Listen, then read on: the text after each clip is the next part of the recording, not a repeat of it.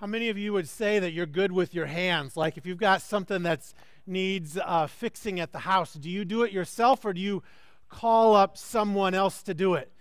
Uh, when I went through seminary, through college and seminary, I basically put my way through being a handyman.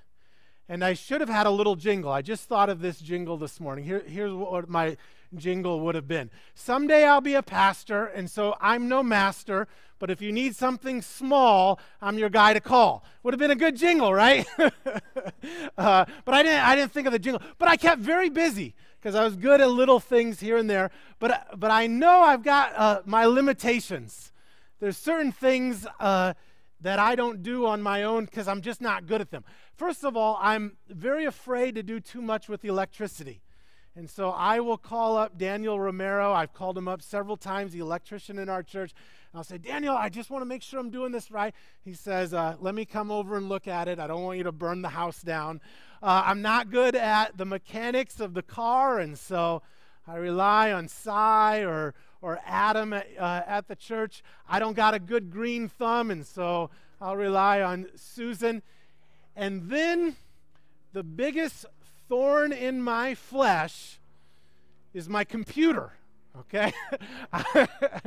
uh, if ever I'm tempted to use words I should not use, it's when the computer doesn't go right. And so I am very thankful to God for Andrew because he's he's uh, saved he's saved me more than once, and uh, so we all know there's certain things that if we need done, we'll get uh, we can get it done, and then there's other things we gotta rely on someone else to help us out with. But I point all that out because I just want to emphasize that if God wants something done, He'll get it done. Our God is powerful like that.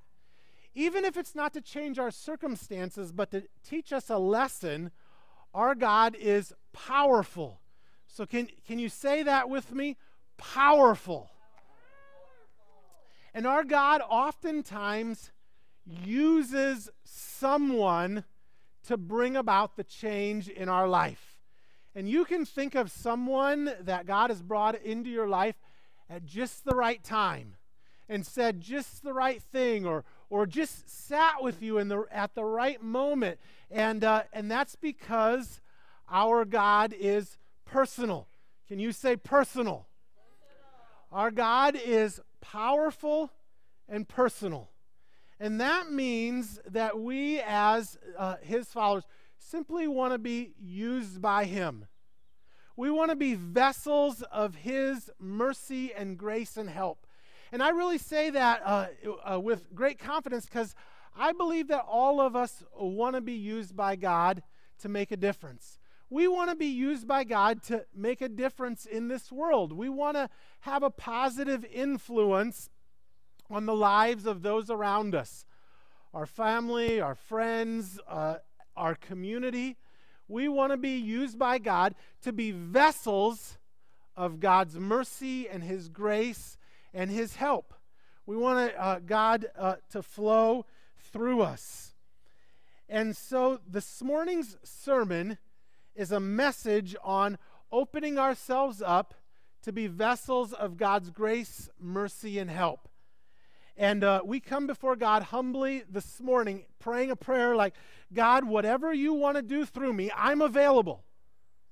Have your way in me. Could be big, could be small, but God, here I am to be used by you.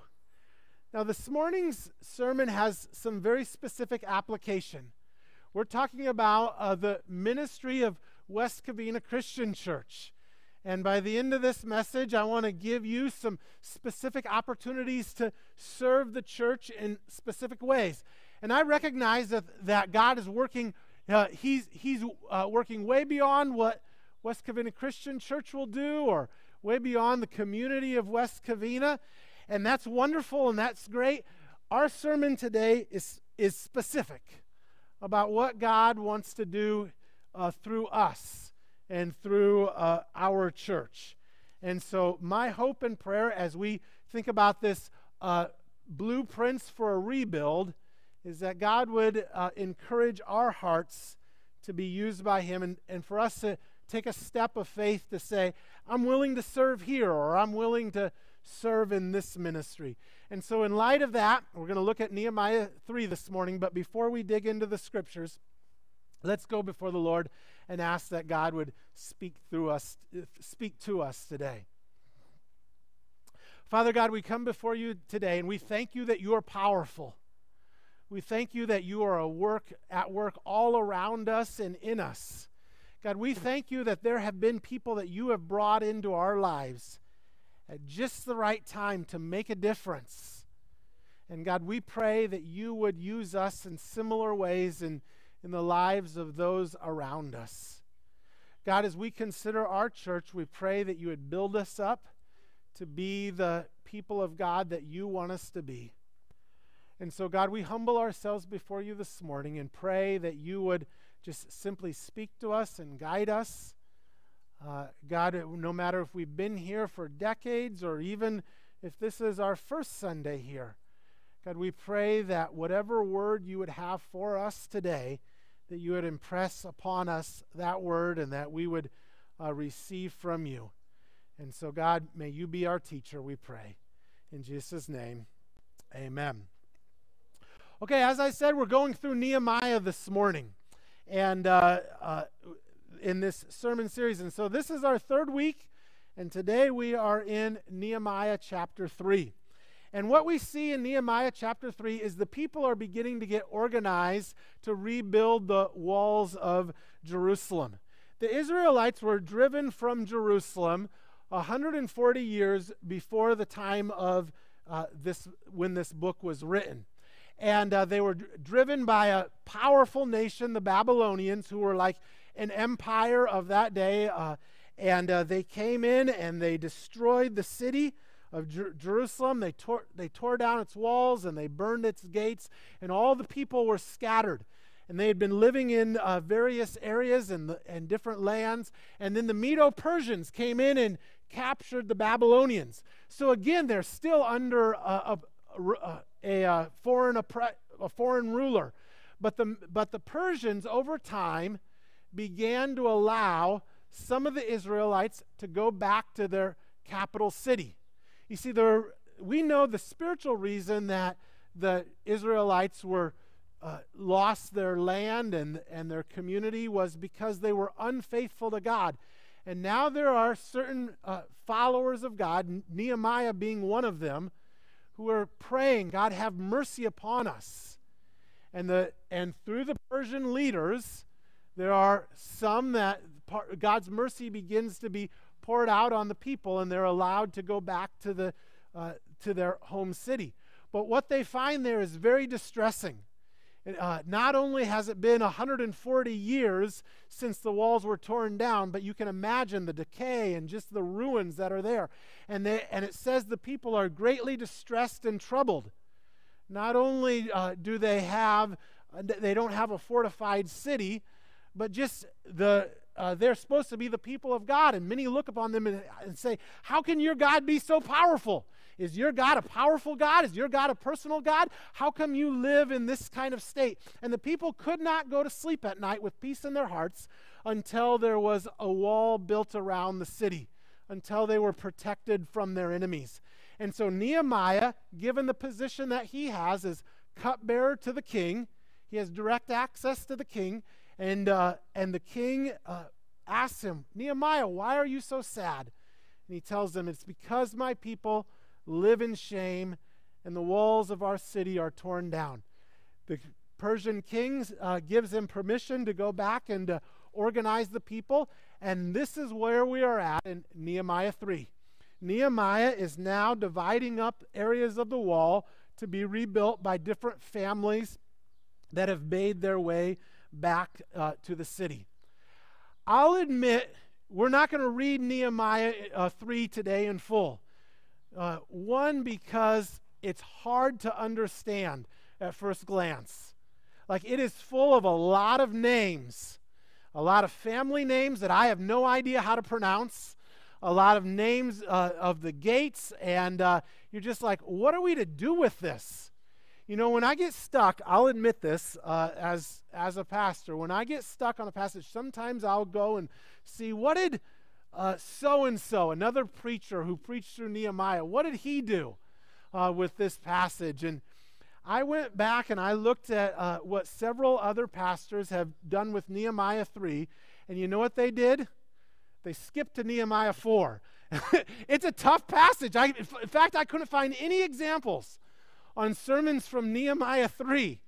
And so I, I was tempted to do the same thing. Let's just go to chapter 4. Skip all the hard names, skip all the gate names. I don't know uh, what these gates do or who these families are. Let's just move on. But as I prayed about it, I, I sensed the Lord saying, No, there, there's some basic principles here that are so valuable and helpful for where we are as a church. And so I've come up with, uh, from the text, I think the Lord has laid uh, upon my heart three basic principles that I'd like to outline today. The first principle is that all God's work is spiritual work. All God's work is spiritual work. And what I mean by that is all God's work is uh, empowered by the Spirit and done uh, for God. It's done for God and with God's help. Now, the, now, where that jumps off the page at me is right there in the first verse. Nehemiah 3:1 says, Eliashib, the high priest, and his fellow priests went to work and rebuilt the sheep gate. So the priests eh, uh, that have gathered in Jerusalem are working on the sheep gate. The priests are the spiritual leaders, right? I would expect the priests to be leading the Bible studies in the morning and praying for the people and then going to wherever the temple would be and, and take care of the temple. No, the priests are on the wall. They're building the sheep gate. Now, the sheep gate's not any more special than the valley gate or the horse gate or the fish gate or any of these other gates that we read about. The sheep gate is just a gate. And you would imagine there's nothing spiritual about the sheep gate but the spiritual leaders are building the sheep gate because there is no secular sacred uh, divide. All work is spiritual work if it's done with God and for God. And I think that that applies to our ministry as a church. All our work is done with God and for God. Some work seems obviously very spiritual, leading worship and leading Bible study and uh, and uh, praying for the church. That's obviously very spiritual, but what about those that uh, work in the education center and teach and tutor kids with math and, and uh, reading? What about those that work on the security team and just make sure that uh, everything, uh, nothing fishy is going on? What about those that are in welcome ministry that are just greeting people and saying hello? All I can say is all of it's done for God and with God's help.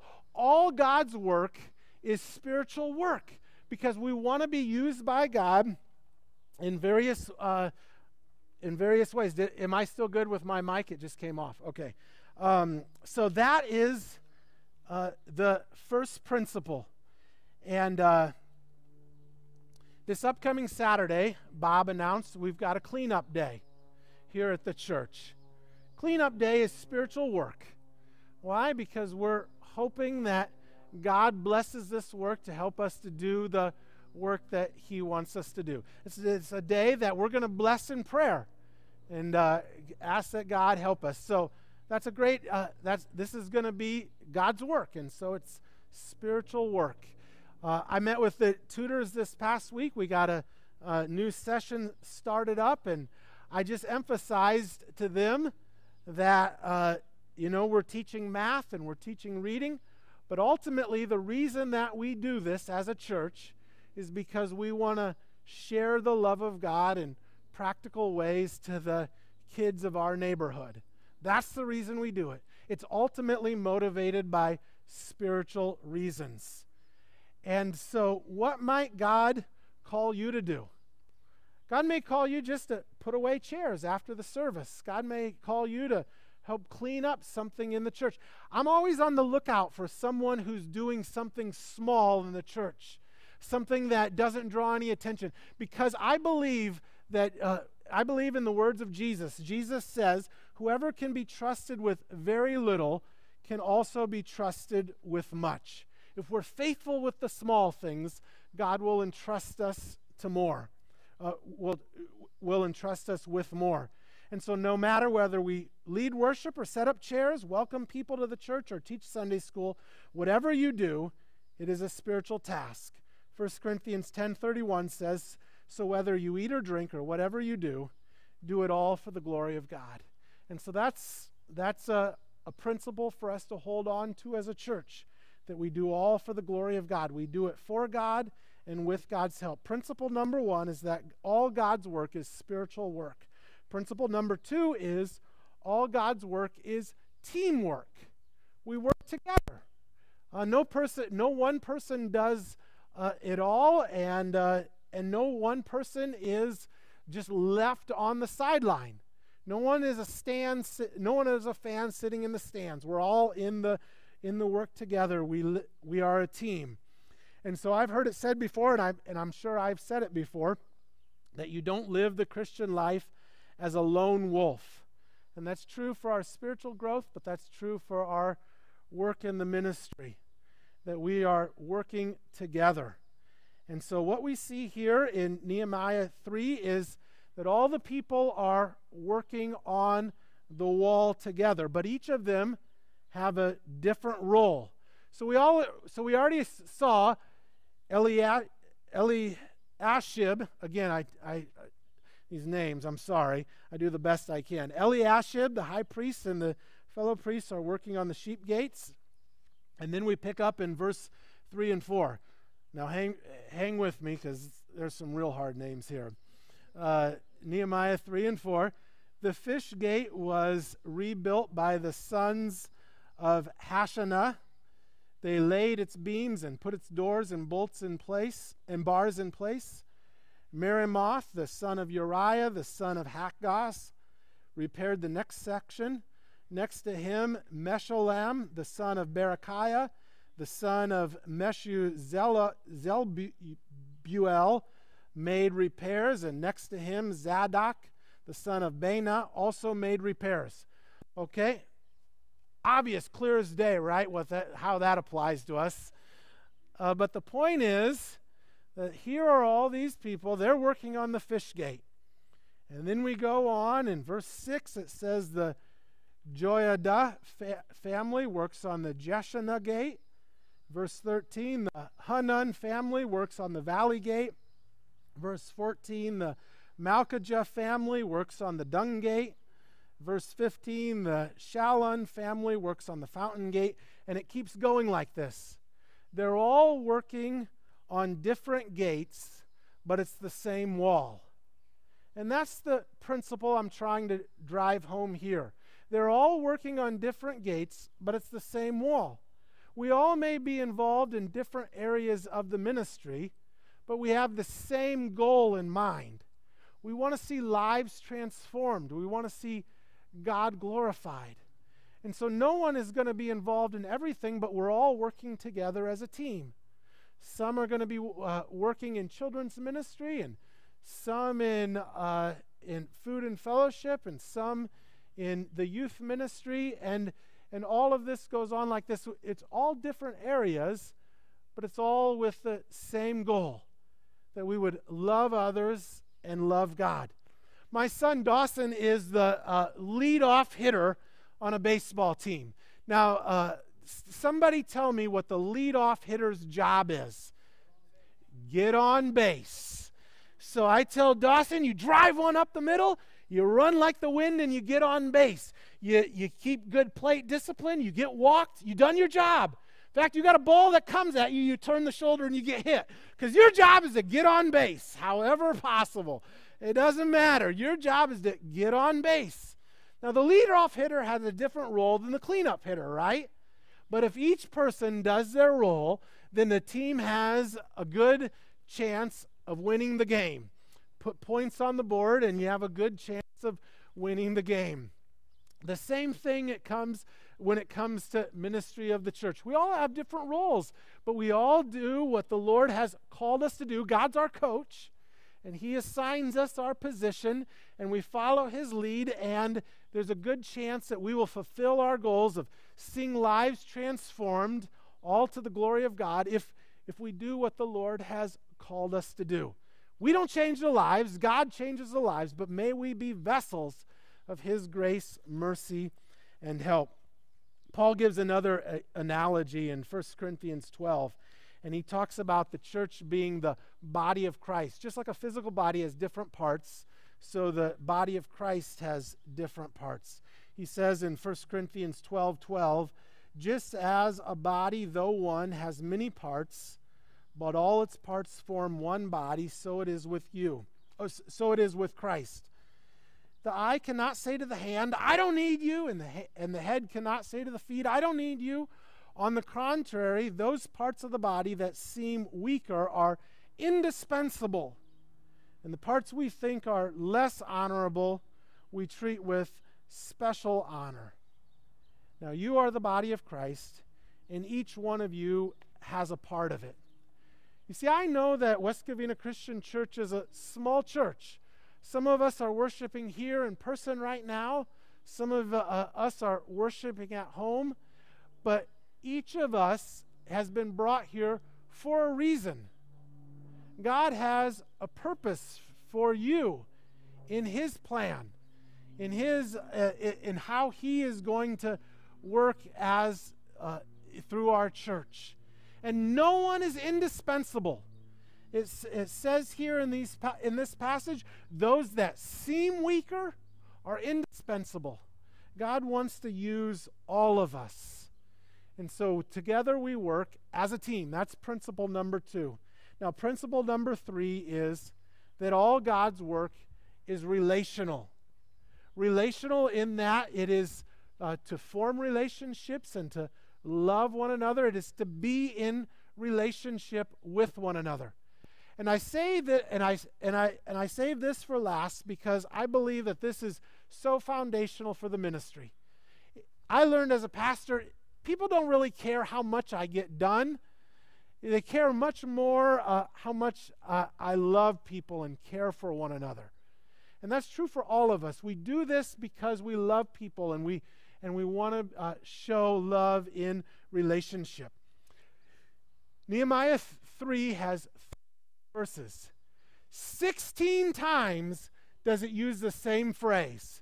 Either, uh, either next to him or next to them is used 16 times. So, for example, in verse 2, it says, The men of Jericho built the uh, adjoining section, and Zat, Zakur, son of Imri, built next to them. And then in verse 4, it says, next to him. In verse 7, next to him. 10, 13, 17, 18, 19, 20, 21, 24, 25, 27, 29, 30, 31. It's same phrase over and over again. And so it's obviously uh, getting attention by the author for the reason.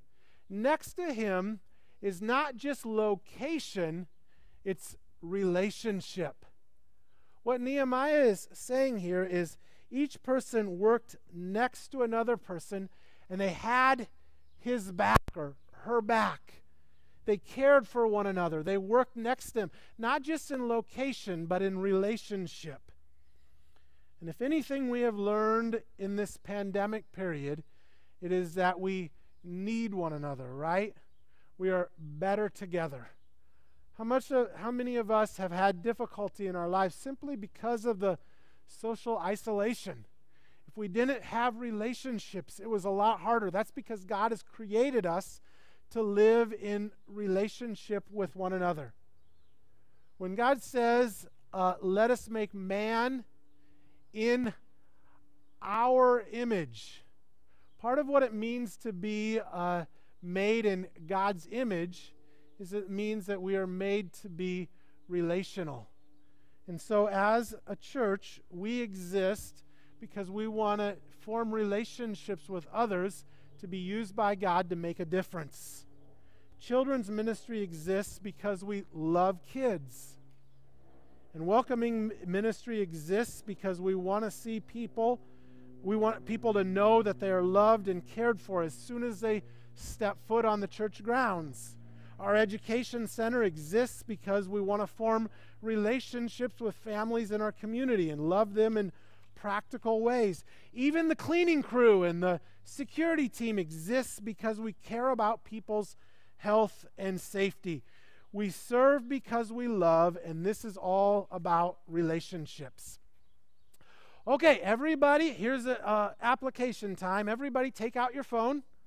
Okay, whenever I see someone uh, opening their phone in the church service, I assume they are uh, reading the scripture on your phone, right? Nobody's checking the Dodgers score.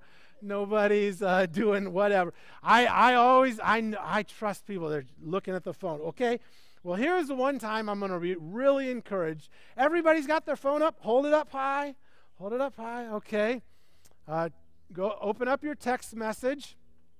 Type in this number in the to box at the top 626 322 2292.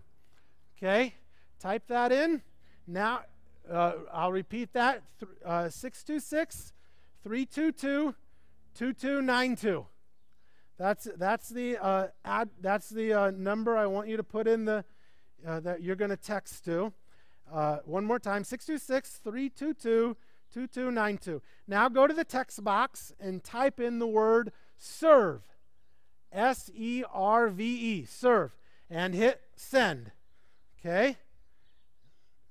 Now, what, uh, you're going to get a link.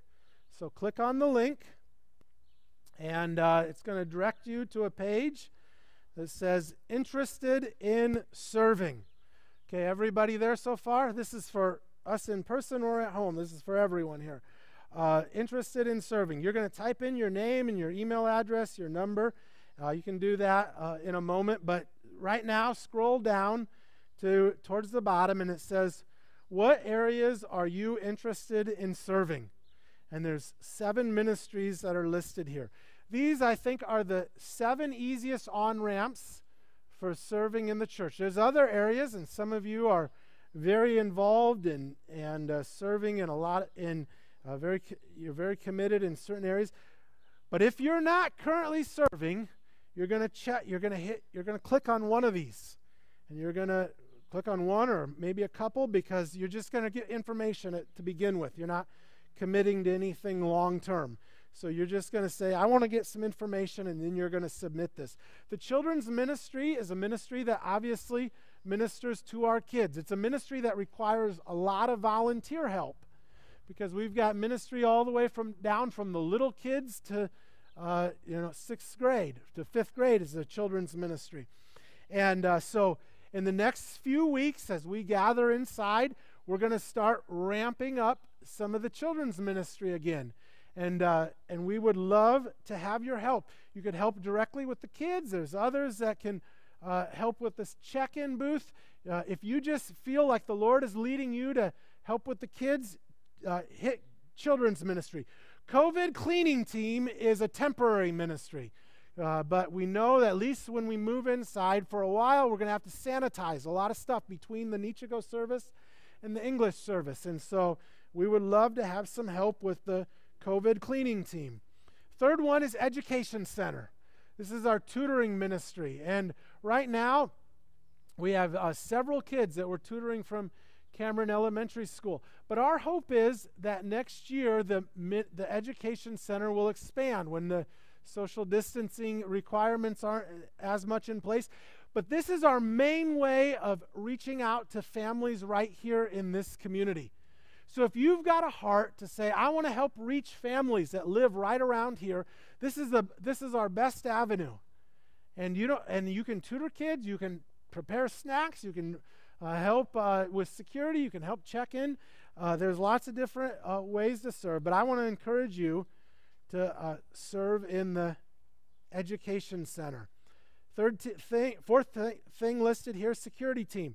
Uh, some of you don't even know it, but most Sundays we, or not most Sundays, when we when we're fully operational here, we always had at least one person in security that would just walk around, make sure nothing fishy is going around, check in on the children's ministry, and um, and so there uh, we need people for a security team, and then the welcoming team. Welcoming team, I think, uh, should be one of our biggest ministries of the church. If you've ever walked on the grounds of a church, uh, there's some churches that just make you feel like a million bucks as soon as you step onto the grounds, right? Just uh, welcome you and let you know that the, uh, you're, they're happy to you're, they're happy to have you there. I would love for our welcoming team to be that kind of a dynamic ministry where we just uh, greet people in such an enthusiastic way. And so uh, we should have a lot of people serving in the welcoming team. And anyone can do that.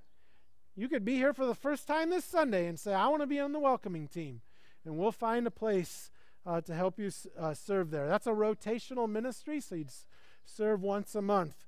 Uh, worship and audiovisual ministry, obviously, that's uh, this is our music team and those that run the audiovisual. If you've got skills in that area, uh, we would love you to serve. And then the last one we have here listed is youth ministry. Our youth ministry meets on Saturday nights. It's called the Fountain Ministry, and they have Sunday school on Sunday mornings. I say that all, I know right now we're not having Sunday school, uh, but this is with the hope that we, as we begin to start back up, this is the blueprints for a rebuild. And uh, we want to, uh, if you have a heart to work with kids, we'll find a place where you can uh, help uh, serve. Those are seven easy on ramps.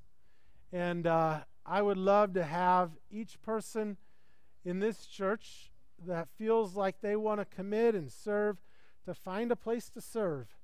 And so uh, we would love to have everyone participate. In fact, let me just go before the Lord and ask that God would direct you in the ways that He sees fit. God, I pray for each person that's here or watching online. God, I pray that they would find a way to, to serve here in this church. And so, God, may you just direct them even this morning and may uh, you use them. We pray this in Jesus' name. Amen. There's a statistic that I've heard a hundred times, and that is that uh, 20% of the people do 80% of the work in the church. When I was a kid, I always heard 10% and 90%. Okay? So I guess we've improved. But we're not where we should be. I would love as a church if we turn those statistics on their head? What if we had 80, 90% of the people serving? I really believe that, uh, West, that God is using our church. I admit this sermon has been very focused on this particular place today. And like I said, God's at work all over the place. My heart is just to see us as a church come together as a team, as a family, to do to support the work that God's doing here. And God's going to call many of you to do work outside of here, and that's great. But what if we all had a little, at least a little place that we served so that God can uh, use our church in powerful ways? Because I'm fully convinced that God is up to something special and big here, and He's going to use us. And it might seem small in our uh, earthly eyes, but it's making a difference for eternity. Three principles all God's work is spiritual work, all God's work is teamwork. All God's work is relational ministry. And so, what would you commit to today? This is a sermon series called Blueprints for a Rebuild because God wants to rebuild our church to love one another better and to love our community. Now, I don't hesitate to ask people to serve. I don't have any hesitation because I know how much God has blessed me in serving in the ministry, how He's my best, many of my uh, best friends are people that I've met uh, through serving the Lord in church, and how much joy and fulfillment He's brought to my heart. And so I, I don't hesitate at all, just putting it out for you. How might you serve the Lord? There's many blessings that'll come your way as we work together to accomplish God's work. Now, all that to say, there are many of you, I look out on this congregation and I think of those that are worshiping at home, and I know a lot of you are very, very committed and serving in many ways. And for that, I am truly thankful. And uh, you've, you've blessed me and touched me, and I continue to pray that God would continue to use you and bless you as, as you serve the Lord. Let me uh, go before the Lord in prayer. I'll, I'll, invite the worship team to come as I pray, and uh, let's just commit our church to the Lord one more time. Father God, we're excited about what you're doing in, through us, and around us. And we commit West Covina Christian Church to you and, and ask that you would help us to do the work that you would have us to do and pray that uh, it would all be done with your help and for your glory. We pray this in Jesus' name. Amen.